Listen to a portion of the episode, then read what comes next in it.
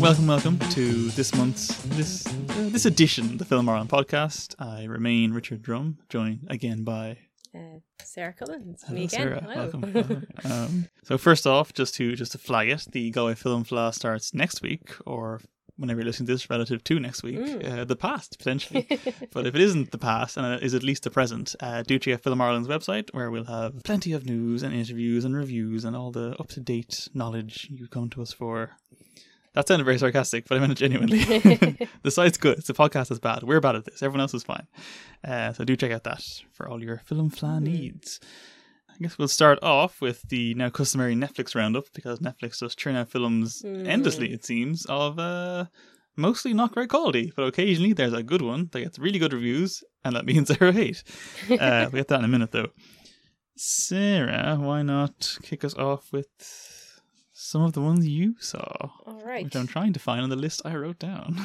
Um, yes, so I suppose I might talk about uh, Rim of the World. yes, that Start would, that'd off be with- good. Yeah, this is one that we did not. Well, sorry, I did not think that it was good, but I don't think anyone else did either because a lot of people were talking about how they turned it off after the first 15 minutes. So, An impressive you know, feat for a Netflix. Exactly, Um, yeah, yeah. No, I think That's this McG, is- right? McG made that one. Yes, didn't he? yeah. Of course he did. I think this is yeah, this might be like the bottom of the the bottom barrel. yeah, like it's you know, it's bad Netflix, but that's saying something. Worse than Cloverfield Paradox? Oh, actually I didn't see that, so Well, okay. maybe, maybe not. But um yeah, I suppose actually this is well no, I was going to say this is kind of I guess a v- vaguely similar idea in that it is um the apocalypse has come um Mhm. but it's it's not really explained, but also the film doesn't care to explain Great. it. um, it's pretty much just like, oh, look, aliens have arrived. There's some sort of big, massive war going on, but because we're seeing it from the point of view of four kids who are um, at summer camp, they're pretty much just it's yeah, they're pretty much just tasked with like, you get this key, go um, go bring this key to the place where we, where you save everyone, which happens to be like a NASA center. Um, don't worry about like why any of this is happening. So it actually ends up being quite Wizard of Oz. Uh, okay. Um, they're um, How long is this movie? it's only like ninety minutes. Like it's Oh, no, yeah, no. I mean it's uh, like mercifully short, I guess. There's I think it's four. Yeah, there is four kids. One of them's like cowardly. One of them can't read. Like there's. It's sort of amazing that they're basically each. Is like, this intentional or just like pure fluke? Oh, I think it's very intentional. Oh, well, I think okay. so. Yeah. I mean, there's so much um cribbing of other of other franchises and, and properties going on. Like, and actually, I think unlike unlike previous attempts at at sort of you know 80s nostalgia, I, Mm. I don't think this has worked at all. Which is you know that's that's good. People have like a, an outer limit to it.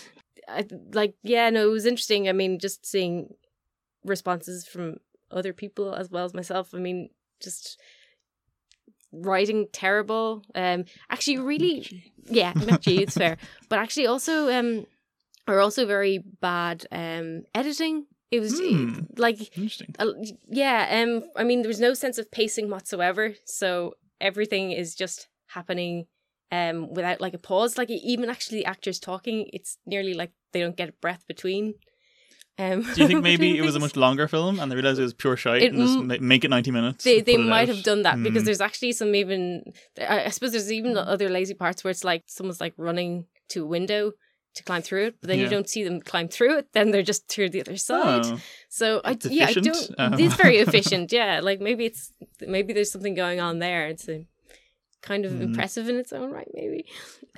cool. but Uh. yeah, no, it's um, it's it's it's it's extremely poor. Um, it's also got a lot of criticism for its um racism, which is That always I have heard. um, it's authentic 80s, you guys. There Yeah. have to be some racism. Yeah, that's it. There's I think sort of the pinnacle of it is there's one um the the the, the token black kid Mhm. um is he's you know from the hood so he's you know talking up his game and talking about how many you know girls he slept with when he's 13 or whatever God. and Ugh. the big the big twist reveal is Uh-huh. that his dad is going to jail. Wow, that's So- sensitive. yeah, so they, re- I mean, they really know how to uh, flip, you know, flip the script here. That, yeah, it's um, it's like I genuinely don't think anyone's going to bother watching it. So just continue not watching it. cool, good. Um, from one slightly dodgy message to another. Uh, I just have on my notes. Uh, the last note I have in this film is that it's weirdly pro-life, but I'm trying to recall how it is that. So I'll t- I'll ramble on and see if we get there. So I am Mother, which is another Netflix original. Um, sorry, I just heard the most unsettling rustling behind me. I don't know what it was. It's probably fine. If we die horribly, let this be the final record. yes, the spider people. um, so I Mother. It's a a robot wakes up after some kind of unnamed apocalypse happens and begins birthing a child via like frozen embryos, and you're shown that there's like millions and millions of embryos, or is it sixty-three thousand is the number they give? I don't know. Lots of embryos to repopulate the Earth with. Uh, so she raises this one girl on her own to like teenage level, and then we kind of start the story properly there. Um, I kind of don't want to give a lot of it away because it it's sort of one large mystery, but also it isn't that hard to figure out. But it's still it, it's quite nicely paced, and even though ostensibly nothing really happens for most of it, it's never boring. If that makes sense, like it, it's quite engaging. It's only it's only four actors, so it's Hilary Swank. I think Rose Byrne voices the robot, and then it's some new actress as a teenager, and then there's someone doing the mocap of the robot, uh, and they're very impressive. Um, the robot movements are very just close enough to human to be sympathetic, but still quite alien, and there's like little kind of head tilts, and the way it runs is very unsettling, and Mm. it's good though. Again, Rose Byrne, very soothing, so you know, yin and yang. Um, it looks very good. I, it has that Netflix thing of, you know, it's always, and I'll get to this again in a minute. It's always like two houses and then some Mm. location work. The location work is usually the more expensive looking bit, but it's always Mm. quite brief. And then it's just here are the four sets we have. Um, so this one kind of gets away with it because it's set in a bunker most of it, so they can kind of get away with having like one set. And then they do a bit of outsidey stuff, and it, it looks impressive enough given that it had to all be CGI. Um, I'm not sure how much of the robot is CGI and how much is actually practical. It's kind of hard to tell. That's also a, a good thing. Mm. Um, I think the pro lifeness came in from the fact that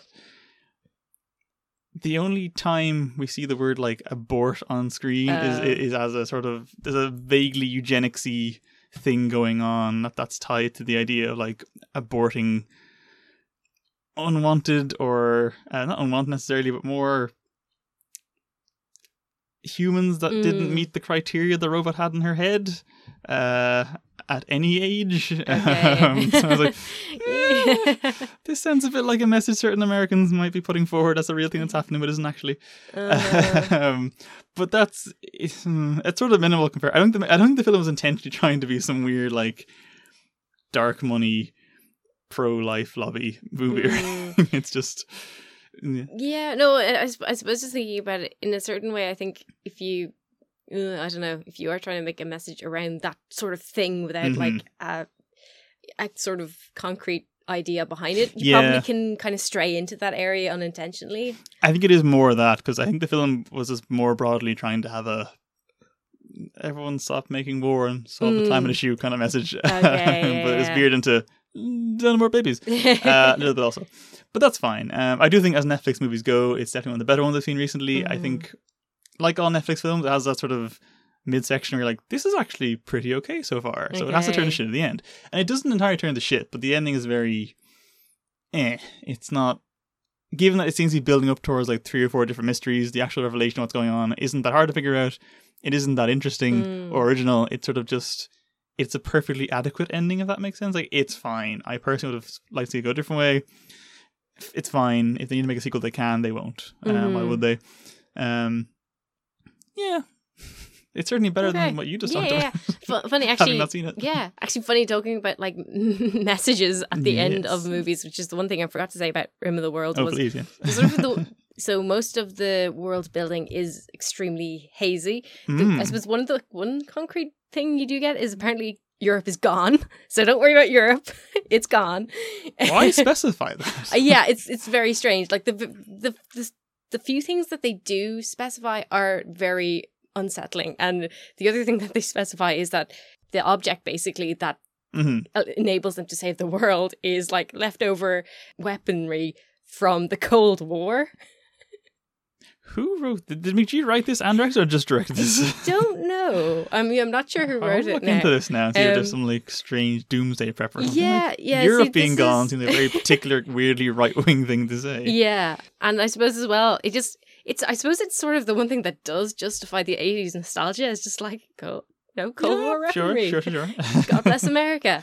Um, so yeah, I s- that's basically all I had to say. But just yeah, uncomfortable messages that are kind of brought in at the end of the movie. Not good. Uh, well, again, probably get to more of those. Yeah, but yeah, um, yeah. so you had, well, a different kind of racist film from Netflix to talk about. Yes, yes, I did. um, That was a terrible, very awkward, and I apologize that segue, but here we are. um, I presume we're, we're talking about when they see Yes, us. I was. Actually, thinking about it, the last two Netflix films you have are both kind of racist, so that's yeah, it's hard to know what we're talking about. But um, yeah, the the theme of this episode. Excellent. white people discuss race. yeah, so I guess this is yeah quite a different animal to what we have been talking about before because it's um Ava DuVernay's uh four part I suppose fictional, but I think it's pretty Mhm. close to the reality of the case of the um Central Park Five who have who were the five young boys who were accused of raping a, a woman um in Central Park. I suppose it was like thirty years ago now, was it? Mm, probably around that. um but um ha- have like since been exonerated and um i mean essentially the the drama demonstrates how incredibly insane it was that they would that they'd even be accused in the first place like so so much was set up to to intentionally bring down these uh, five teenagers who had absolutely nothing to do with with the crime and were essentially just profiled for being black so it's yeah, very very um tough going, unsurprisingly. So the, the the four episodes are sort of they also span a huge amount of time because it's from when the teenagers are originally accused all the way up until they were uh they finally got exonerated, I guess is the word in I think it was 2014. So yeah, they like, uh, and some of them were still in prison at this point. Um, so it is it's quite unbelievable. There's a lot of incredible um acting and performances going on in there. I suppose maybe the the most interesting one is I can't remember his name now. He, he's he plays the middle incarnation in uh, Moonlight. Oh right, okay, yeah. Uh, so he plays yeah um one of the, the five of the Central Park Five. Yeah. Um, but he, unlike the the others who have two actors, he actually plays both the teenaged and the adult version. Yeah. Um, Prosthetics or no, I, oh, I possibly some prosthetics, but I think actually um. He, like he's young enough. Um, he's I think he's only twenty one. Change his hair? What? How did they manage that? the, like I, I mean they are they obviously did really good makeup jobs but i, I think him being very clean shaven um at first uh, uh, you know it- like it, it it works very well i don't know how much there there might have been some prosthetics all right but um i mean it looks really real it it's really impressive um it's one of those shows that i'm sure that there's some criticisms to be had Yeah. but i mean it's kind of hard to criticize it when you're like crying through it and Jesus. uh, yeah, I suppose actually one thing I was really impressed about was that they focus a lot on family members around the five, and uh, one of them has actually, like in real life, had a a sister who was trans, and they actually got a, a trans actress to play oh, cool. um That's to play part. incredibly And rare. it- like yes, I mean it was refreshingly just uh so so nice to to find out that they were you know loyal to the the the, the original Mm. woman's storyline and then did it really well. So yeah, I mean it's just it's very good storytelling and actually what I what I was very impressed about as well was um uh, you know, I was wondering after the first episode how are they going to address like the, the Trump in the room, um, because Donald Trump was very um, uh, vocal Oh yeah. during the during the trial and said like I mean the most unbelievable like obviously you can believe mean, yeah, saying at this point in the future, yes, Yes, you can. Um, but um, I was saying like the the death penalty should be brought back. Saying that um, if he did. yeah, saying if he was um, what is it? If he was like basically born again, uh, he would want to be born as a as a young black man because they have like so much opportunities that the rest of the world don't have. God. Um, yeah, and so I was, yeah, as I say, wondering what they were going to do, and what they did was just have him on television in the background, just like Hmm. saying, you know, like it was just the uh, the clips of him from the time, which you know you can't. I I guess it's, it's the most foolproof way of just showing what Yeah, he did. Um, I'm rather sure it's than still being called a, a critic or Oh, a stitch up job of him, making him look bad. Well, he Certainly. said those things. so, Yeah, yeah. hmm, so anyway, it's yeah, really, really good. That's all I can say. yeah, rare for Netflix. Yes. Although I suppose it's more TV show than film, isn't it? So Mm, True. they're usually better with those. Yeah, and I, I don't know. Ava DuVernay seems to like pretty much always be on the ball. So That's also true. Um, but now DC have her, so we'll see what happens with that. Um, yeah, so the last Netflix one we'll go with is The Perfection, which yes, I think we both heard about around the same time and both assumed going in it would be good because everyone said it was good. hmm And then it was not good. Uh, what was your like tap out point where you went, no, this is pure shite? Like, what point roughly do you recall you were going, no, I think I'll stop now? Like, you said watch Uh, it, but like, Yeah, yeah. Are your we, brain decided you hated it. Yeah, are we? Will we spoil things? oh, absolutely. Spoil this okay, one. Um, I suppose quick plot synopsis. It's your woman from Get Out. I can't remember her Mhm. name. Al- Uh, It's um Allison Williams. sounds right. Yeah. and, and she's a protege violin player who had to quit violin playing when she was younger because her mother got sick and then her mother is now dead so she goes back to her old mentor who was a new young protege and then they have a little kind of road trip around korea where the new Mm. protege seems to just go nuts and cut off her own arm and then we get one of the first of several uh, rewind flashbacks showing what Mm. actually happened turns out that uh, I didn't actually Google her name in all that time while doing it. Is, I think you're right with the name though. Yes. Let's just make sure. 100%. Allison Williams, correct.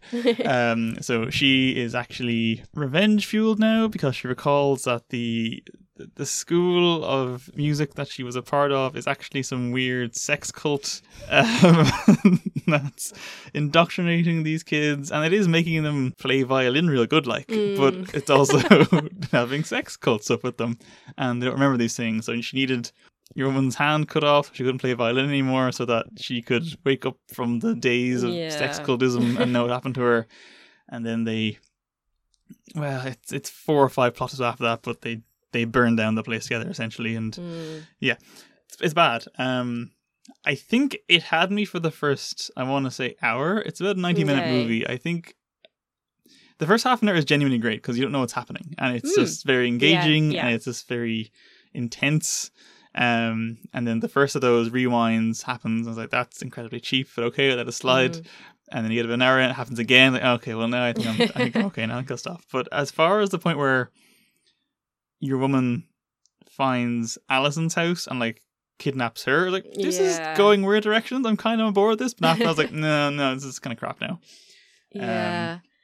I think Ugh. I think for me, I was I think I was getting deeply like not to say I wasn't still finding it interesting, but I was getting deeply uncomfortable when the when basically they had like the black character about to shit herself on a bus.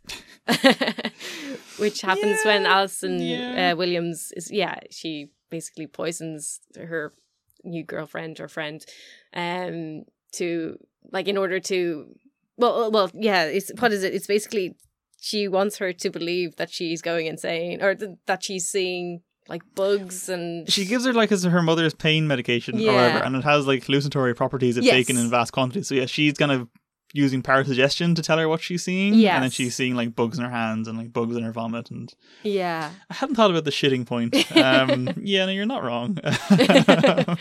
uh yeah no i mean I, I, I like I don't know if the movie could have still saved itself, but I think Mm. at that point I was like, "This is That's very early on. take um, but yeah, ugh, I don't know. I mean, I th- I think I had got an inclination going in that it was Yeah. going to maybe go south. So I think I was maybe waiting for that moment. I think we both, yeah, I think we Nina had seen it when we saw that tweet from our, our mutual friend Saoirse, who thought it, said it was terrible. And Mm, I'd seen enough good reviews and me and Sergio disagreed enough on films in the past. Like, eh, this could be okay, but no, no, it, it was that. Uh, but I gave it the best benefit of the doubt I could, as far as I could. Mm. Um, yeah, just now do you say it? Like, I know there's obviously the white saber thing at the end. Um, whatever making a black car shit themselves in a bus is, there's the whole sort of psycho lesbian yeah. aspect. It just hits a lot of boxes in a very McG like way of just bad ideas but in movie. yeah. Um, Um, and actually, I think another uh, well, another reason that I was very uneasy was, and I think this is very interesting, and is also kind of to do with Mhm. literary his- history. So I'm going to bring that in for a oh, second. excellent. but um, ca- uh, but uh, people of color getting their limbs cut off is um like has a long history of like this trope that goes a long way Mhm. back, and it's essentially been used as a way to demonstrate that like say Native Americans, but also but also Black people, that they're basically like they can be um heroic and brave, but their attempts end in them like losing parts of themselves and de- basically demonstrating that they're not like fit for the modern world. right. so um That's upsetting. yeah yeah it's not it's, this. it's not great um so i mean it does i i think it I presume that um the filmmakers weren't well, i don't know whether they're aware of this or not but the fact that they basically had a person of color convince themselves to cut off their own arm is deeply problematic for my Hmm. you know Mhm. from my research basically This is very fair. Um, I also just don't know the point of it was. Like it was just it was trashy exploitation-y movie, which is fine, those are okay, but it felt like it needed to have a point or a subtext Yeah. given what it was about and how specific a lot of its oddness and discomfort was, but I I don't know what the point it was in the end. Yeah, like, it was no. just it's a thing that existed with narrative, but there was no yeah anything. no and i think even like from a very basic plot point of view it it fails because like if she's willing if allison williams is willing willing to go and convince an innocent person to cut their arm off surely she could go and just cut the ar- to cut the guy's arm off the, the guy that she hates she could just go lop off his arm eh, his world will end that's what she wanted in the first place which they do in the end anyway, I They do in the end anyway, yeah. Um, i mean i think wasn't enough to wake her from No. her, her slumber of sex apparently not sleep. which is um just also says a lot about white saviors as well Hmm. that like basically she couldn't be seen to be the bad guy until the end or not until the end even like she basically had to convince other people to do her dirty work for her Hmm. um Mhm. and also just the idea that she knows that the only way to convince a, a woman of color to snap out of her reverie is by mutilating herself when what did it take her it didn't take her that it home for a bit. yeah yeah a I few mean- years, admittedly, but still, just sitting home in No, the corner for a absolutely. bit. but I mean, but it, like even the fact that she was going off on a holiday by herself, Mm. like she wasn't so like tied to the cult that she didn't, she couldn't think for herself. She she'd organized a whole holiday herself. yeah, She was obviously it's weird. in her right mind. Um, which is yeah, no, like it's just it's so annoying because I think it it it it, it was a movie that should have been so interesting for Mm. us. Um, and I also the the one thing I guess I won't give to them, but I was amazed about Oh, yeah. was how little a dead mother impinged on the plot. Like I was, pre- I presumed it was going to be like, oh yeah, the dead mother's like maybe she was the one abusing her daughter, or right, right, right. you know, like yeah. the, like the like how how often do you have a dead mother that like just is kind of irrelevant to a story? yeah. It reminded me of the Suspiria remake, actually, that opening sequence of the dying mother, because that opens very similarly. And admittedly, that plot point doesn't get a whole lot of mileage in that movie either, but it's a lot more than here now that you say Mhm. it. So, yes, I think you're right. But even, I feel like there's something about the optics that should be, that is off, but I can't put my finger on what it is because the only people we see are Allison, who's a white Mm. woman, uh, person color, and then like the small, the new like Korean Yeah, kid. yeah. yeah. Um, so like, what does that say? This point, this room of white men are just coveting the. I don't know. There's something else there. Probably even worse if I thought about it more. But I can't put my finger on why it's bad, but it probably is. Yeah, no, that's a fair point. Um, what did they achieve with all the rape? I don't Yeah, understand. yeah, like, yeah. if there was some supernatural element there, I would have maybe been able to go. At least that's why it's happening. But like, I don't understand why anything was happening. yeah. It Yeah. just was happening because it could. I guess. Yeah, no, definitely.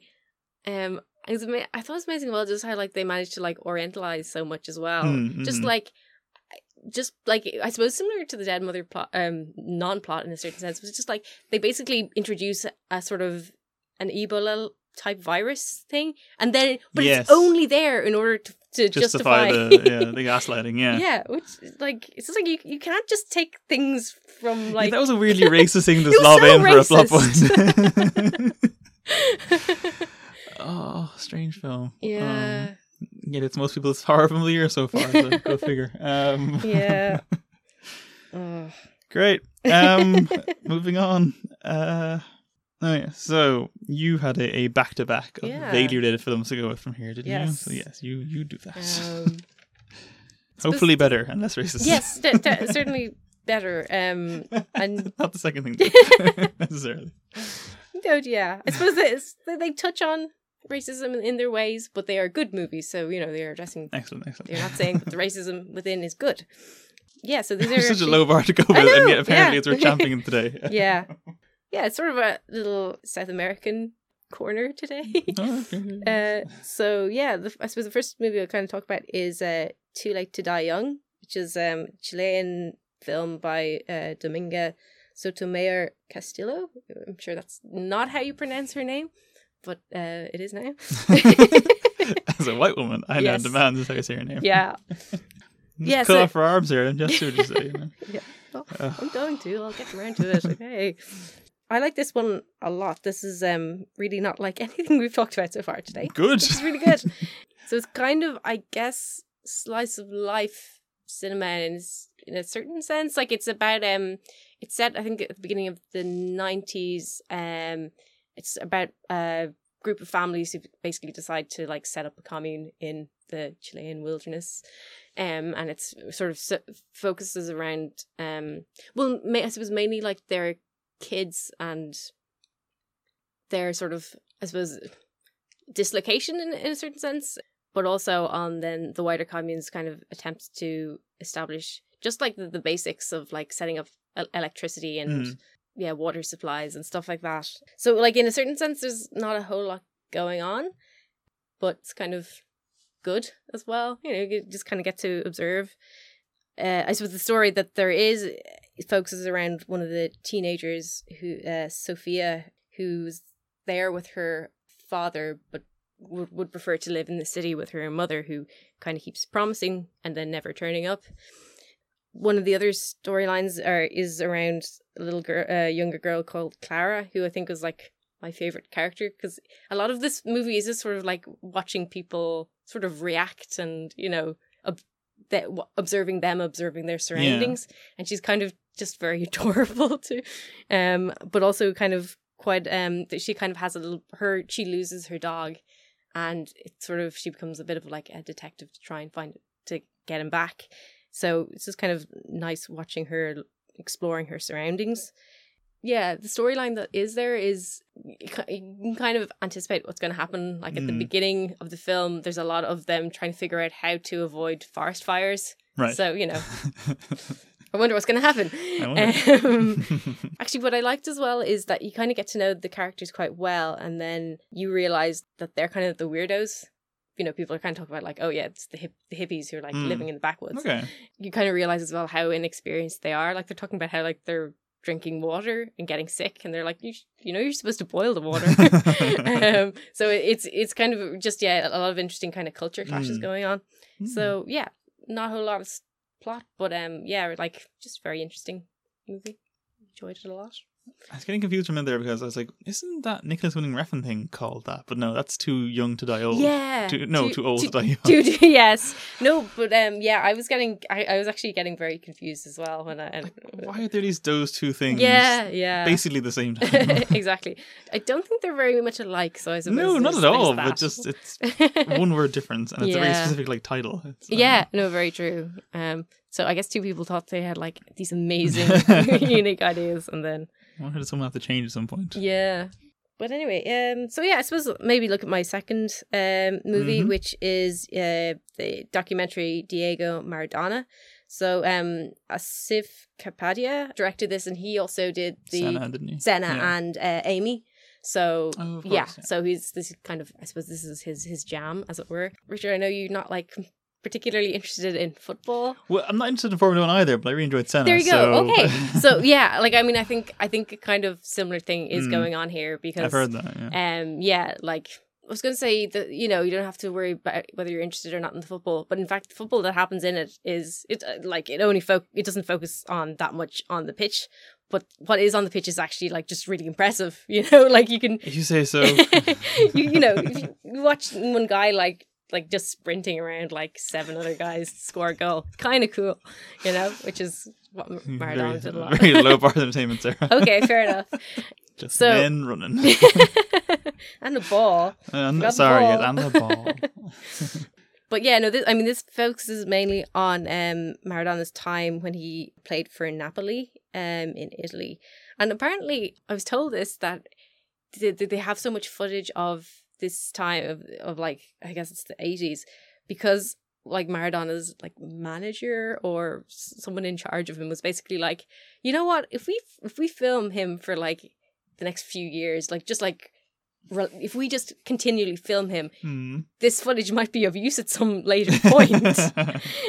um, so he was event- he or she was eventually right. So well done them. Did that manager produce the film? Um, well, I know like that Maradona would like entirely uh, endorsed it and stuff. So Yeah. he probably they that person probably was involved. I, I don't know That's to bizarre. what extent. Yeah, that's that, that, that is at least what I've heard. And it yeah, it's I suppose it's quite interesting because um like I've heard you know people point out that because Maradona is kind of like one of the first big football stars that he was bearing the brunt of what like a lot of stars since haven't had to. And I mean, yeah, especially like I don't think you could film someone constantly or you couldn't film Messi constantly for like eight years. I doubt that would be allowed.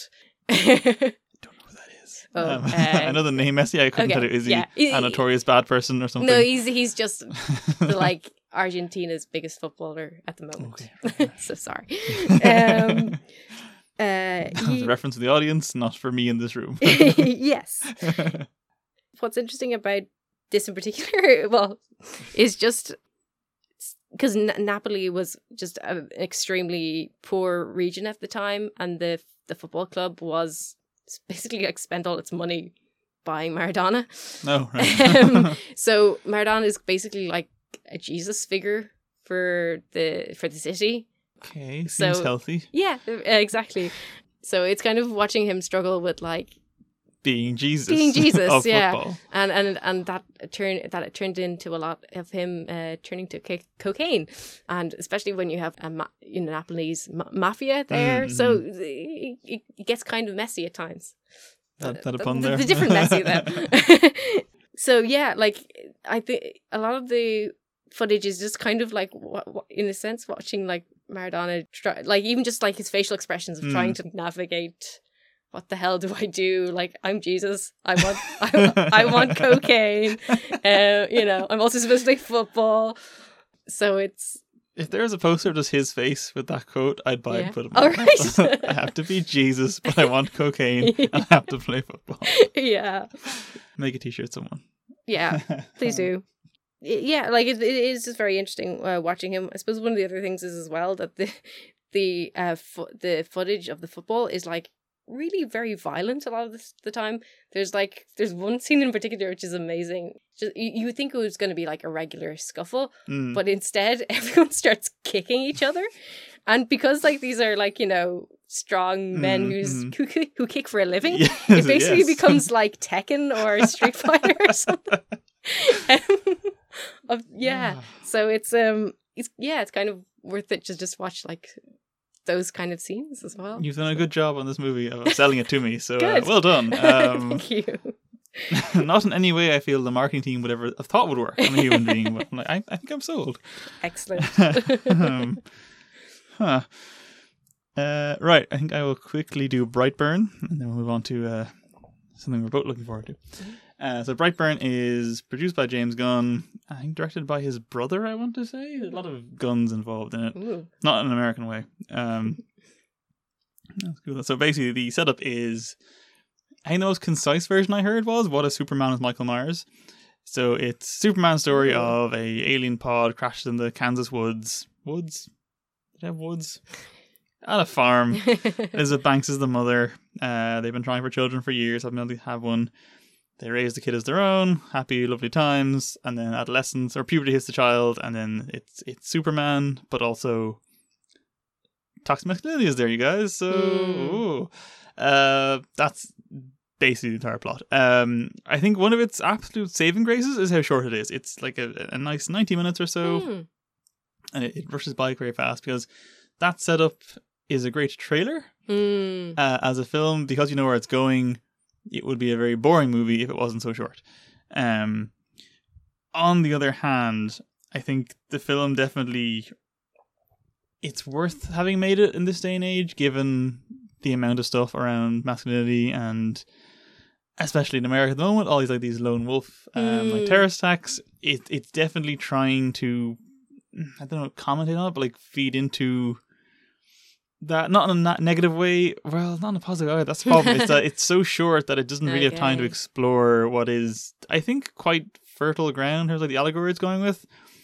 Because it's so short, though, the problem ends up being that the kid sort of just goes crazy for no reason. Like the the paw he lands in is sort of talking to him in like Mm. in a language you can't understand. So it's presumably just making him kill, but also he's kind of picked on at school, and like the the Oh, girl he likes is Ugh. he's he kind of does an awkward thing around her, and then she's like, "Oh, he's a creep and weirdo, like fuck off," and then he turns really jealous and possessive, and it's it's such a good idea after after you've seen the film. Like that actually was a really good way of trying to address this very modern like epidemic of male violence. Yet Hmm. you sort of just went, well, here's some cheap gore instead. Which again, entertaining, Mm. very horrible gore. There's a bit where he like smashes a light and a like woman looks up at it and then like the glass ends up in her eye and then you see her pull it out really Oh, slow. Oh, it's awful. It's really bad. Very excellently done CGI, but um not pleasant. no. Um and then at the end they sort of hint towards the idea actually using Super. The one with Oh. Rainn Wilson. Uh, no, Kevin I Bacon's in it. think no, so. okay, because they, they sort of that's James Gunn as well, but they sort of hint that that's the same universe now, which is sort of stupid. Oh, Um, God. I think it's more of a gag, but it, it's it's still amusing. But yeah, the the kid playing the titular. Well, actually, no, the town's called Brightburn. The kid isn't called Brightburn. The kid's Oh, just the kid, whatever his name was. Um, he was in Endgame. He was the Paul Oh. Rudd when he was an adolescent in the time suit bit. oh, right. Not the old man, not the baby. The other kid. That's that's the main kid from okay. this. Is, is that like what he's known for? Or I don't. I guess so. I mean, they came out in a few months each other, but sure. Yeah, okay, so written by Brian Gunn and Mark Gunn, produced by Oh. James Gunn, Oh, wow. directed by David Yarovesky. No, that's who that disappointing. Nearly a, a full sweep Not a gun. Uh, not a gun. Not a gun. Um, see, I think they definitely could have, especially the stuff with the like the love, well, the quote unquote love interest. I think could have been really interesting because there's like a Mm. vaguely stalky element there, but again, it just ends up being the second he's mildly perturbed, he just goes like murder mode, and then there's those really graphic, overlong murder scenes, which again are very well staged. They just Mm. have no wider point because the film doesn't have one. hmm Um, Elizabeth Banks is very good as sort of the, the mother, and again, even the parental stuff because they they pretend he's adopted, um, and then eventually finds out that he's actually an alien. He knows he's adopted, so that that isn't a source of conflict. But the Mm. alien thing, Yeah, that's. I suppose, yeah, piss you off. Um, and then they sort of realize they have to. they, they realize they have to kill their own child because he's a murderous monster that has to be destroyed and there's again there's little scenes where like um she's basically on the husband we have to stop him because he's i found like his diary full of depictions of the murders he just did Mm. but it's it's the kid on the phone and like he hears her saying that and then like it's quite a well done moment and banks Ah. plays it really well but like this deserves a better movie than we got It's- again the movie yeah. isn't bad it's just it's incredibly fine and that's the most annoying thing about it because all the action is quite well done and all the performances are good and the subtext is just waiting to be explored and yet it's just Mhm. Here's a 90 minute gore fest that isn't scary is mildly thrilling and then is over Mm. and is the first film of many to come that'll use Billy Eilish as bad guy in either its marketing or its credits or its movie uh, Mm. but yes I, it's fine Mhm. it's okay the mask is quite good I like the mask yeah it's very creepy Okay. Mm. Uh, so yes, from one superhero disappointment to another. Yeah. Um, this was my most anticipated film of the year uh, for all the wrong reasons. Uh, are we calling it X Men Dark Phoenix or just Dark Phoenix? Because the poster seem Hmm. confused on that fact. yeah. Um. It's like they want you to not know it's an X Men movie for some reason. That's yeah. That's a good point. Um. Yeah. I think it's it seemed kind of switch from between the two names Mm. as uh depending on where you were. So yeah. it still feels like a small miracle they actually got this movie at all because this was due out Mm. over a year ago Mm. and just didn't come out. Uh, so the plot is the third time? No. Second time done the Dark Phoenix story. Um, Well, yeah. from the same writer as the last time and with many of the same mistakes as the last time, namely the almost entire lack of any space based stuff. Mm. Uh, this was supposed to be a two parter initially, they Yeah, were saying, and then they rightly realized they wouldn't get a sequel, so they just made one. And it wasn't very good. Um, hmm. It's not good, No, but.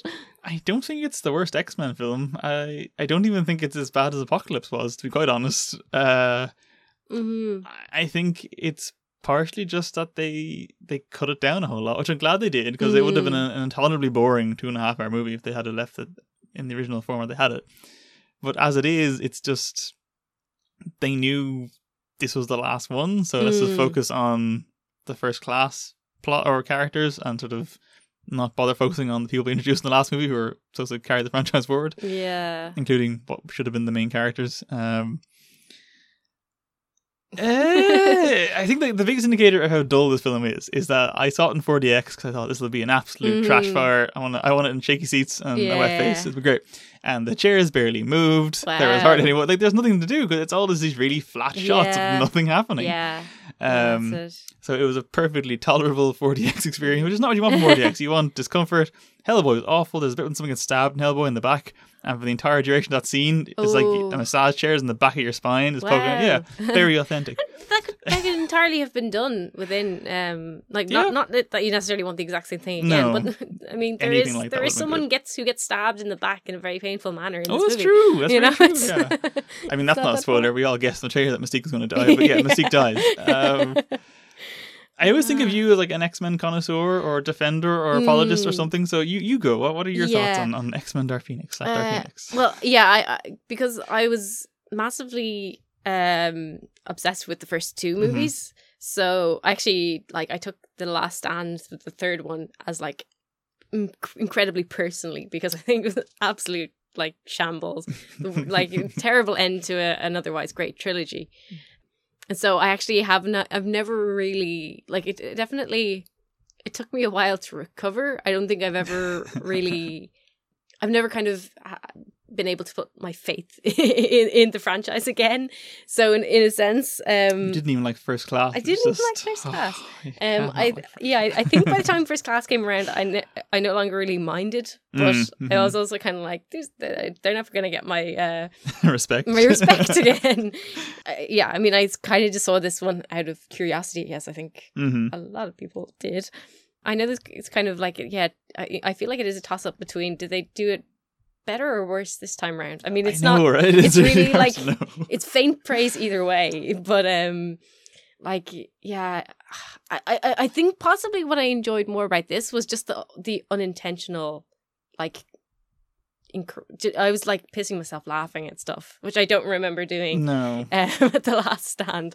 I think my favorite fil- my favorite scene Oh yes. was, let's, start um, this, this, let's start this whole trend off. Yes, yeah, go. What's your favorite was um, Michael Fassbender just straining. oh my god, the funniest. Um, that was great. I about that. I was going to say my favorite bit is when it's an extended action scene about crossing a road which goes apocalyptically Yes! wrong. Oh my god, that was amazing, and I I love that they had Ah. um they basically were with Beast. They had um what, what did I say? It was an English werewolf in New York. Yeah, very good, very good, very good. Um, We're all clever, clever. but um yeah yeah no it, um just like because that's from the reshoots. I think. I think Really? that, I think they're onward as the reshoots. Um, because the original ending was they're uh, they're like third act was all space based. So I think to get Oh, to the no. train would have to have been that New York bit. So I guess that's probably reshoots as well. yeah But just it's comical. Like it's yeah you'd think okay, fair enough. You have one guy in a wheelchair. It's hard to get him across the road in a busy New York street. But he's not even the one that's most perturbed. like it's everyone else who's just yeah pulling up subway cars and crashing buses, and it's all like, "Don't let them see us being violent, or else they'll hate us again." And then they cause this massive Yeah. roadblock with dozens of casualties. And it's one like small road they just can't cross. Yeah. It's incredible. Yeah. Um, I think I genuinely enjoyed the train bit at the end as like a fun Mhm. action scene, and I genuinely enjoyed the opening space bit. Um, other than that, it's all Mm, so flat and lifeless, which is doubly bad because the cast are all trying way harder than they need to. Like the script isn't great, um, mm, and the direction is incredibly flat because he he's not a director. That's his first time directing a movie. And Okay. people like Chastain and Sophie Turner are really trying and like having Mm. actual human emotions in scenes. Like, just guys, we appreciate it, but it's so wasted here. Absolutely. Sophie yeah. Turner, especially, who I really quite like. Um, she's doing a pretty decent job with the Yeah. absolute direction she's been Yeah. given. That's it. Yeah. I've always um had or kind of like remember what kind of rewatching um the animated X-Men series Mm. there um with my brother a few years ago and we were kind of pointing out how how often in that like when people are having a a verbal um argument it turns into a physical fight. yeah, yeah, like it's you know it's kind of like to a absurd degree. But like they're actually but but but that's actually has now translated to dark phoenix. Like it is it's basically people just being like well i don't agree with you there. Well then i'm gonna fight you. Like they, they kind of can't get beyond this oh i don't know That's very true. Yeah, yeah. Um, point in his favor, the score by for some reason Hans Zimmer is very good. yeah It's Yeah. much better than the film itself is, and I don't know how they convinced him to do it. Why he thought the Mm. script sounded good enough to do it, mm-hmm. and it's it's tonally incongruent every other X Men film because of that score because it sounds nothing like the rest of them. fair point yeah Even to the point of not having the usual opening title sequence where they do the Mhm. that theme they kind of have for the X Men movies, and they have the, the weird visuals of going to the doors and DNA and stuff. No, I'm just like flat black backgrounds with white lettering because it's a very serious film. You know. yeah Um, yeah that's a good point why do Storm's powers work in space? Oh, I don't That's know. not why- yeah, but also why? Like she's like making them ice. I mean, like first of all, just The- like don't maybe don't go there. But also that's that's Iceman's power. like leave Yeah, Iceman in power. well, He's And not here yeah, yet. he's not here, so we need yeah we it. need someone to do it. Everyone it else is him. here, but no one's aged Yeah. in twenty years. But I love as well actually that um well oh yeah I was going to ask you a, a, a slightly larger question but I, I I like the fact as well that like they've now decimated the female um the like the female side of the X Men yep, or as they should be called X women as we got in that amazing line I'm convinced that line is purely there because they knew they could put it in the marketing and they could get a load of retweets by Yeah. angry people. They don't care about the negativity; it's just engagement. That's all they want. yeah that's a fair point but so yeah I suppose this uh, leads to my Mm-hmm. larger question which is I also heard that they did they had to do reshoots or at least they had to re-edit things because they were worried that it was going to be too much like uh, Captain Marvel. Yes, I heard that. Um, that makes sense to me because if it had been a Mhm. third act in space, it would have just been one woman flying around space blowing stuff up, Mm. which is the end of Captain Marvel. Mm. Um, and I wouldn't like. I don't necessarily love that ending of Captain Marvel. Like, it's fine. It's it's Mhm. mercifully brief. Um, but them doing this Mm. or them doing that rather. I wouldn't wouldn't trust Mm, them. yeah, like they can handle the weird train action scene where everyone goes into murder mode. Like I love when Nightcrawler just suddenly has a Mm. connection with this guard that's abusing him. But well, my son used to like me. Well, Yeah. now I have your your respect and love, sir. I will I will murderously Yeah. avenge you in a minute. Why? yeah, that was quite amazing. Um, but yeah, no, the Captain Marvel comparison is amusing, especially given that because that train bit is reshoots, the whole MCU wrist Mhm. or armbands and the like, this all seems very weirdly on the nose and like what pretending you're better than them when they've made yeah, several better films than you ever will. Yeah, but uh, yeah, but I, I thought it was interesting actually that they felt the need to reshoot, um, be, because I think the end product is still weirdly unco- uncomfortably close to Captain Marvel in quite a lot of ways. really? ways. Okay. Yeah, because I mean, if you think about it, that um, uh, Jean Grey has similarly to um to Carol Danvers, she's had her mind like shrunk by Yes. her mentor, um, and it's so the, the this movie is about her like discovering that she's had her powers like um sort of controlled for so long but where but i suppose the interesting thing is where in captain marvel it's like it's really great that she's like breaking free hmm in Dark Phoenix it's, it's holy shit she's breaking free what do we what do we do now With all the strain real hard and get angry. yes. Um, Yeah. but I was thinking about that timeline doesn't line up because if they're saying they have to reshoot because of Captain Marvel, their original release date was a year before Captain Yeah, Marvel. well, I was going to say if, if if it was supposed to be that early, yeah. the story I initially heard like months and months ago was that the test screenings went really badly and that the Mm. ending was just said to be very flat and boring because there was just one person in space amongst all the CGI and no one else anything to do. So I think that's probably more of the reason why they reshot it. And then they went, oh crap, it's also similar to the film that we should have been out a year beforehand. yeah. Um, I do think that train bit's kind of fun, even though it doesn't make much sense to me in terms of where the aliens get coming from. they seem to Yeah. instantly spawn and then just yeah. never go away. Yeah. there's Um, there's well, I mean, I suppose how much nitpicking do you want to do? But I mean, there does. We have a yeah. I mean, it's just it does seem very um, what's the word? Uh, there doesn't really seem to be any um l- logic to like when they like what what hurt what hurts them what doesn't what what they can they respawn from what can't Yeah. they i mean you know i don't do i care not really no, not but really, um. but the film doesn't seem to either and again, poor Jessica Chastain, who yeah I think originally had more of a role before the reshoots because Yeah. I think they were meant to be the Skrulls, and then they had to Oh, reshoot that as well because Captain Marvel was Oh, that one wow. too. Um, I think she was meant to be Lilandra at one point, who, if you know Yeah. X Men, is actually a decent character. i thought she was supposed to be emma frost and i was really thrilled oh, to hear no, that that was Okay. Never on the. That That was would never- cool. That would have been, yeah. been i think she'd be a great actress Yeah. for it for the for the role better than the last one. yeah January Jones is terrible. Uh, yeah, because she has nothing to do in that movie. no But the press tour has been fun. Her and Sophie Harrison are good mates and just hanging out. um, yeah, no, it's crap. Uh, but again, the thing is, it's just it's not even bad enough to be bad. It's just it's, yeah it's just very Eh, um yeah and I- middling. That's it, yeah. And I like it was just I don't know, I felt really sorry for um for Quicksilver because I'm not, not That was so funny. like not necessarily saying he was like one of my favorite characters before No. or anything, but it was just like holy shit, you have no idea what to do with him and also so like he broke his leg. He's out of the movie. Yeah, yeah. And and just on top of that, just like every line they had him deliver was like, Oh, "Oh, you thought that was going to be funny, did you?" Oh, and again, no, no, disrespect, no disrespect to the actor. It was just such a bad script. Like, yeah, And even like the the Scott and Jean stuff, like they're in love, you Oh, guys. Here's the scene of them being in love. This is deeply uncomfortable to watch. Great, Yeah. can't wait for more of this. Uh, Yeah. at the end when she's going supernova. And he stands too close to her, and his hand starts melting. Oh, He's like, Jean, look at my hand; it's melting." And they're like, "Step away, guy! Why are you standing here just pointing at it? Step away from the vortex of death." yeah. And then I actually did laugh at the last shot when um, it's her voiceover being all heroic and Oh, whatever, yeah. and then you just see what looks like her just crushing dirt in a ball of fire in the Oh, background. yeah. well, yeah, they they don't really like.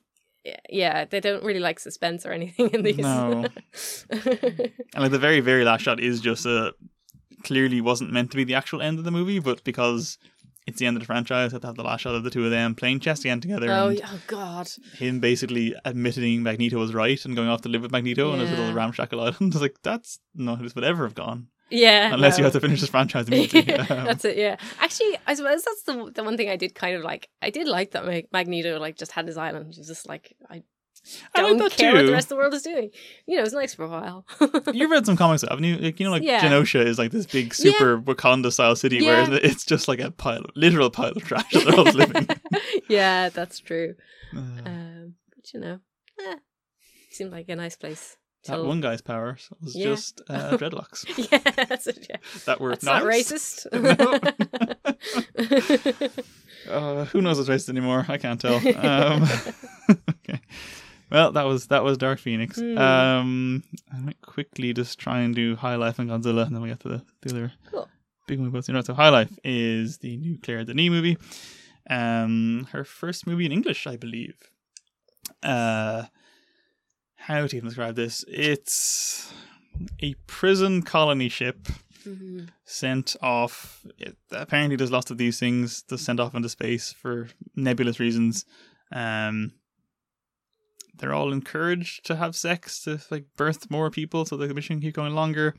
But it's it, it's all prisoners except for the head scientist, who is Juliette Binoche, and she's sort of a, a dodgy scientist and like Mhm. performing experimentation on people. Um, it's sort of just a very very French exploration of like mortality and connections and all this kind of. And it, it's just a weird, kind of upsetting art house film. They they do a sort of male rape scene, Okay. but they preface it beforehand, and it feels very intentional with a very violent female rape scene, oh, as if to go, "Whoa, you thought that was bad? Look at this!" I was like, "Ugh, you could have done some one or the other. Didn't Wow. them in like the same ten minute span?" Um, Uh, it's also it's very obsessed with sex. Uh, do you remember Burn After Reading? Uh, Yeah. the sex chair. Oh, It's yeah. like a space version Oh, of that. wow. very early scene of Juliette Binoche just Oh going to town that thing. Um, yeah, um, I'm sounding very prudish about this. It's not in any way like the most extreme thing I've ever seen. Uh, It's Mm. just it's just odd given that it's like Juliette Binoche and Nora Pattinson and all these people. Mm. And I do think it's worth watching. I just I don't know exactly and like they had to try and market. I'm not sure how they did. Uh, I'm not sure who 3D4. I feel like I need to see it again and also read some analysis of it Mm. to really get what it was about. Uh, it, it's also a bit confusing timeline wise what's happening 'cause it jumps back in the past a bit and then also without telling you kind of jumps to the future a bit and I was like Mm. oh did a new person oh no the baby is just now grown up Oh, okay right. fine um, and then, yeah, I, I'm trying to think of other films to compare it to because I have heard. I think people, someone said like it's like the R-rated version of Silent Runnings, but I haven't seen Silent Runnings. But yeah, it's just that very is in space, big and lonely and scary, and also sex scientists are bad. Okay. Yes. Hmm.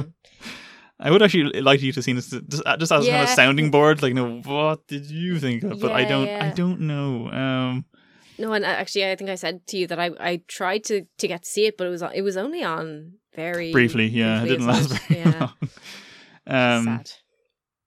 Actually, the performances are all great, and I, I do think it has a, in a sort of a I am mother, which actually Mm, isn't the bad yeah, comparison point. yeah. Uh, it's also very very slow and like nothing ostensibly happens in it, but it's Mm. never dull. It it's kind of hypnotic and has like a nice kind of moody score which sort of carries it, and it's just Mm. apart from the punctuations of just deeply upsetting sexual violence, it's quite a hypnotic, relaxing watch.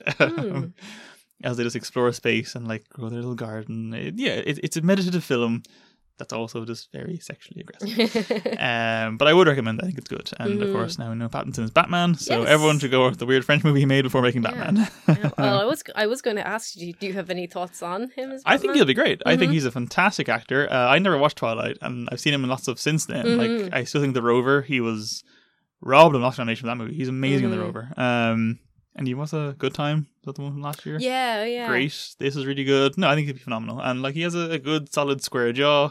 Mm. He look good in the Yeah. mask. It'll be fine. Everyone's like, oh, the Twilight guy. Yeah, watch other films he's been in. Yeah, I, I think I think you haven't as even watched Twilight, Gareth. What are you talking about? I think the weird thing as well is like that so many of the actors from that kind of stuff have gone on to be amazing. Mm-hmm. Like, you know, like I mean, everyone likes Kristen Stewart now, right? Well, men don't, but Oh, okay. well, sorry, I forgot. I no think one she's likes phenomenal. Um, yeah, but uh, I don't know. It just Wave Tries Angels. Um, yes. there you go. But so yeah, it seems like they were in this one like teen blockbuster as their first role. Seems a But very did well. exactly yeah. Amongst teen girls. That's it, yeah, and it, it just seems like a really silly reason to like, you know, r- sort of think that someone can't be really good in other stuff. Yeah, it's, better. it's same like Harry Potter, but Harry Yeah. Potter had more of a cross generational, cross gender divides appeal, so no one Mm. thinks about it the same way. But same thing of like, those aren't amazing films. Mm. Most of the actors aren't great in them, but like Emma Watson, Dan Radcliffe, they've been great since then. I think Yeah. Grint seems to have stopped acting, which is whatever. Mhm. Didn't like him that much anyway. But yeah, like I, I think Radcliffe's probably a good comparison. Radcliffe is very wooden Yeah. in those Harry Potter films, but he's quite good in everything else. Mhm. And Pattinson has been very open about how much he hated Twilight Yeah. while making it. So of course he's better. He's when he's actually trying. Mhm. Uh, yeah, I don't know. People are weird. It doesn't Mm. make a billion dollars. Who cares? Yeah. and if it doesn't, they'll reboot it again in three years time. Um, poor Ben Affleck. Mhm.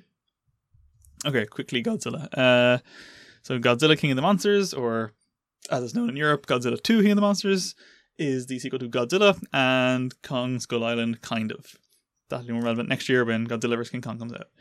Um, I, upon watching it, thoroughly enjoyed this, and then afterwards read some things and maybe go, huh, you're right, that is sort of massively dodgy in some respects. So there's no point going with the plot. You know what the plot is. There- There's lots of big monsters. Godzilla fights them. It's grand. Um, the dodgy things, though, are that so the way Godzilla wins the final fight is that he basically ingests a nuclear bomb and then becomes a super nuclear Godzilla. And yeah, so they basically win by having a nuke on their side, which they just Okay. willingly launch. But isn't Godzilla meant to represent the danger of nuclear power? Wasn't that his initial conception? Right. As a representation of American nuclear power and the danger and the horror of it all, whereas now he's like, yeah, fuck yeah, American nuclear Yeah. power wins the day. yeah, maybe double nuclear power. Like cancel, they cancel each other out. He's just on fire, basically, is what's Wow. going on him. He's like literally glowing red. Um, and then also the one prominent Japanese character in Count Navi Oh. dies by nuclear explosion, and he's the only person who does. He single-handedly Oh. dies by nuclear explosion. Wow. Which, having now watched original Godzilla, I see is actually a reference to the ending of that movie. But even still, that's a Japanese movie, so it's more yeah. allowed. This is a, full of Americans, and then one Japanese guy who dies in nuclear explosion. Uh, Again, Godzilla represented the opposite of all those things. Whatever.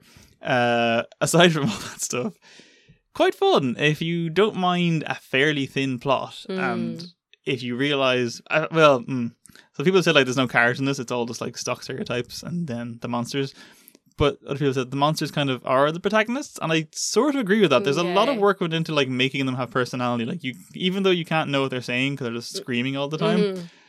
like Godzilla does have personality. You can kind of gauge his mood. That makes sense from Okay, like like the facial movements. Mhm. Uh, like Mothra has a very clear personality. Ghidorah is very impressive because Ghidorah has three heads, but each has a distinct Okay. characterization, and they're kind of fighting some of the time. It, it is really well done, and I'm sure it cost a sickening amount of money to do it all. Mm, Um, actual fights quite impressive. I didn't see it in 3D mercifully. I'm sure it's a headache if you do. mm. Um, but yeah, if you don't mind like really stupid slapdashy action, it's good. Uh, it does do that thing that I'm always a fan of in plots, but I'm increasingly realizing it seems to be like a smear campaign against environmental reform. Where um, I'll explain that. Yeah. um, I'll just leave that hanging. Uh, so kind of the way like in the, first Avengers movie where the main MacGuffin is Tony's clean energy thing, but that's used to power the invasion portal. Or Dark Mm. Knight Rises, where there's the clean energy thing, but that's actually a nuclear bomb now. Mhm. And here it's um Vera Farmiga. She's you think she's the good guy at the start. Again, spoilers. Um, she's Eleven's mother from Stranger Things, Millie Bobby Brown. Mhm. Yes. Mhm. So she's Millie's mother, and then it turns out she's actually working for the bad guys, who is Charles Dance, amongst others. Oh. And her whole shtick is that well, humanity has fucked the planet.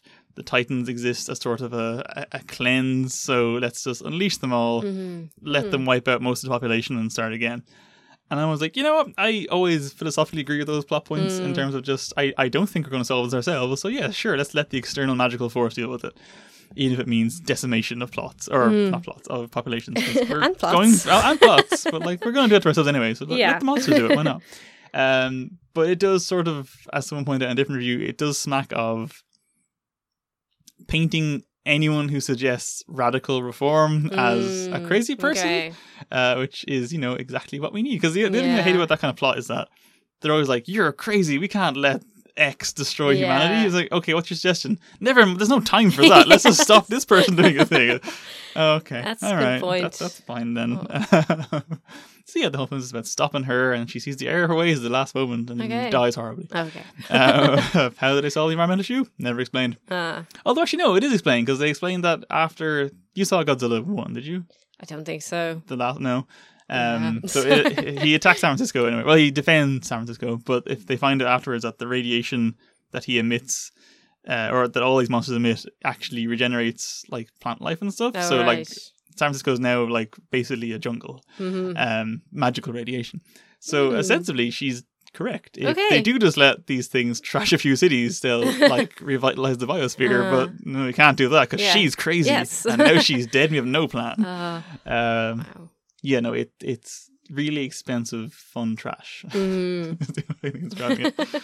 Uh, Oh.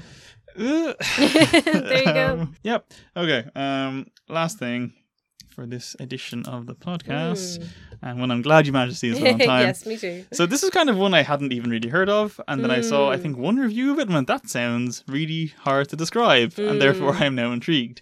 So this is Peter Strickland's In Fabric. He's the guy that made Duke of Burgundy and What's the other one? Berberian Sound Studio. Ah, yes. Uh, so actually, he clearly has a bit of a, a giallo fixation given those Hmm. previous films. Um, ooh. Do you care to try and plot this one out? Because I, I can start it, but I will immediately get lost. So Yeah. it's it's based around a department store. hmm Can't recall the name of it. Um, but it's run by Nosferatu, and all of his shop assistants appear to be the living versions of the mannequins that live in the shop, and they all Mm. talk in weird Yeah. cult-like reveries about capitalism. Mhm. Uh, but also, a woman died in a dress, and now the Mm. dress is haunted and is murdering people or enslaving people. hmm As the- the Yes. final- it's hard to know. Uh, it's ostensibly a horror film, but it's Mm. actually basically a black comedy Mm. and is like start to finish laugh out loud funny, Mhm. mostly intentionally. Um, I don't know what else to say about the plot. Uh, I will say I love this film, and it is currently in Mm. my film to beat as film of the year for me. I just adored it. Amazing. It, it looks gorgeous. The sound, the, the score is really good. Like the score is properly Yes, creepy, Yeah. but it doesn't fit what's happening on screen most of the time. Well, I I thought that um it kind of reminded me quite a lot, lot of um Tubular Bells. So Mhm. um and I like again maybe that maybe that in a sense that doesn't fit The Exorcist that well either. In hindsight, no, because those ones like good. relaxation albums. Um, Yeah, but, uh, no, exactly. Back at the time, sure, maybe it was scary. Yeah. um. So I don't know. Maybe yeah. Maybe that was like the intention. I, I- like I think it really works. Like I I thought the soundtrack was great. Anyway. yeah, it sounded like. Do you ever see the original Suspiria? No, I haven't. Very similar yet. score. I think that's okay. again probably intentional because it's all that kind of Italian horror Mhm. thing that he seems to love. Um, yeah, I, I, cause I again I didn't know it was a comedy going in necessarily, so Mm. I was sort of laughing at the shop assistants when they're trying to sell dresses to people Yeah, because the language they use is so circular and over the top and unnecessary. It's very funny. But then the Julian Barratt scenes, I was like, oh no, this is definitely Yes, a comedy, yeah, and they're yeah, yeah. amazing. Um, Yeah, I liked as well that like the first few times you hear the yeah the shop assistants talk, like you're just kind of trying to figure out, and they're kind of like, oh no, they're just they're saying really simple things, Yeah. just in the most like convoluted ways possible. like it's basically Like, just this dress looks nice on you, and Yeah. you'll, you'll like it if you buy it. But it's like six paragraphs Yeah. of like weird, almost incantation speak yeah, for like yeah, capitalism. Yeah, It's bizarre. I love the Mm. manager though. He was just so needlessly creepy at all times, and then when it, it does that hard cut to him, just like Oh. holding one on the floor and like a neck lock with his knee. it's amazing. Oh Yeah. god. Um, I've seen people complain about the fact that it swaps protagonists halfway Mm, through. That mm. didn't bug me too much, purely because it, weirdly the second character does tie back because of the washing machine stuff as they mentioned Yes. earlier on, and Okay. also they carry over like the Julian Barratt stuff. So that's and also the shop character. So it's, Mhm. it's sort of an ensemble cast anyway. So it doesn't really lose too much. Mm. Um, but I agree, it's a weird yeah, yeah. structural shift to go with. Yeah, I I think there's there's two details that kind of lost me a Okay, little bit. yeah. Like I'm not saying in in any big way, Mhm. but th- the first one was the fact that the so the first protagonist that she look she's doing the laundry and she looks at the dress and the details are like just un- incomprehensible for how do you wash it so Yeah. she just throws it in anyway and i was like no i, I don't think a mom who like care you know who's like actually looking after her family and Mhm. obviously quite meticulous about stuff i don't think she'd do that um and then the second one was um i suppose the sort of the setup for the the the second protagonist getting the dress is that he's at his own stag do and he yeah he he like gets beer on his shirt so his best man is like you gotta wear this dress. And that's sort of like that's that wouldn't happen It's even sort of laddish enough because also it's set in the eighties, I think, is it, or like the early nineties? yeah it's a good question i suppose about when it's set yeah yeah yeah seventies maybe even. I Um, feel like that's even kind of you'd see on you know EastEnders, for example, yeah because they were all very Grant Mitchell looking hard men yeah of yeah. London town. So I could see the dress thing happening. That Uh, eh, that one I think I'll let slide. Yeah, I mean it's, it's probably fair enough. I mean it's definitely a bit of artistic license. I I think I was just Mm. kind of like, uh, if I were him, I'd probably just go. "Eh, I have a wet shirt, I'll be okay. but you know, then again, I know it's a cursed dress, so I'm in a position of privilege here.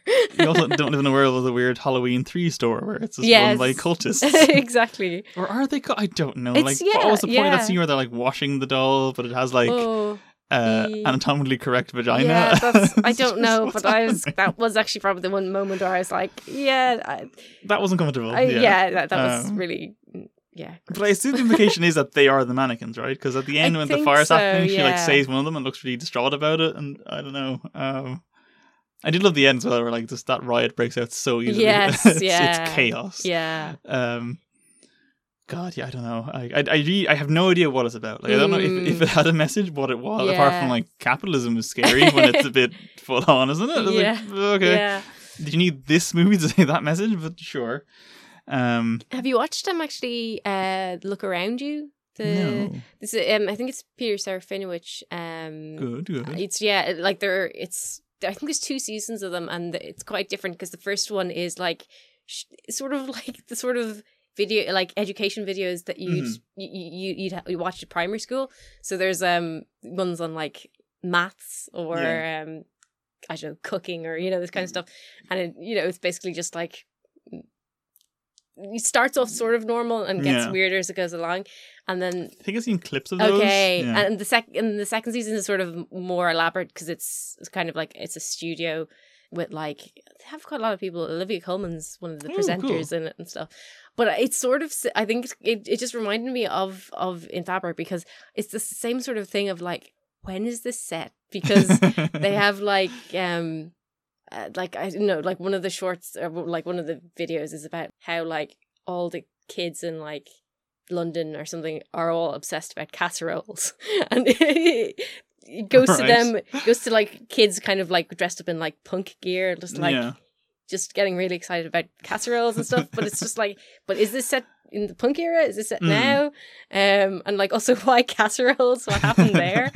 Um so I don't know. I I think as well, it's also just a slightly weird grainy quality Yeah. of stuff. Um, that yeah, it just I don't know. It's all very disturbing and and hilarious.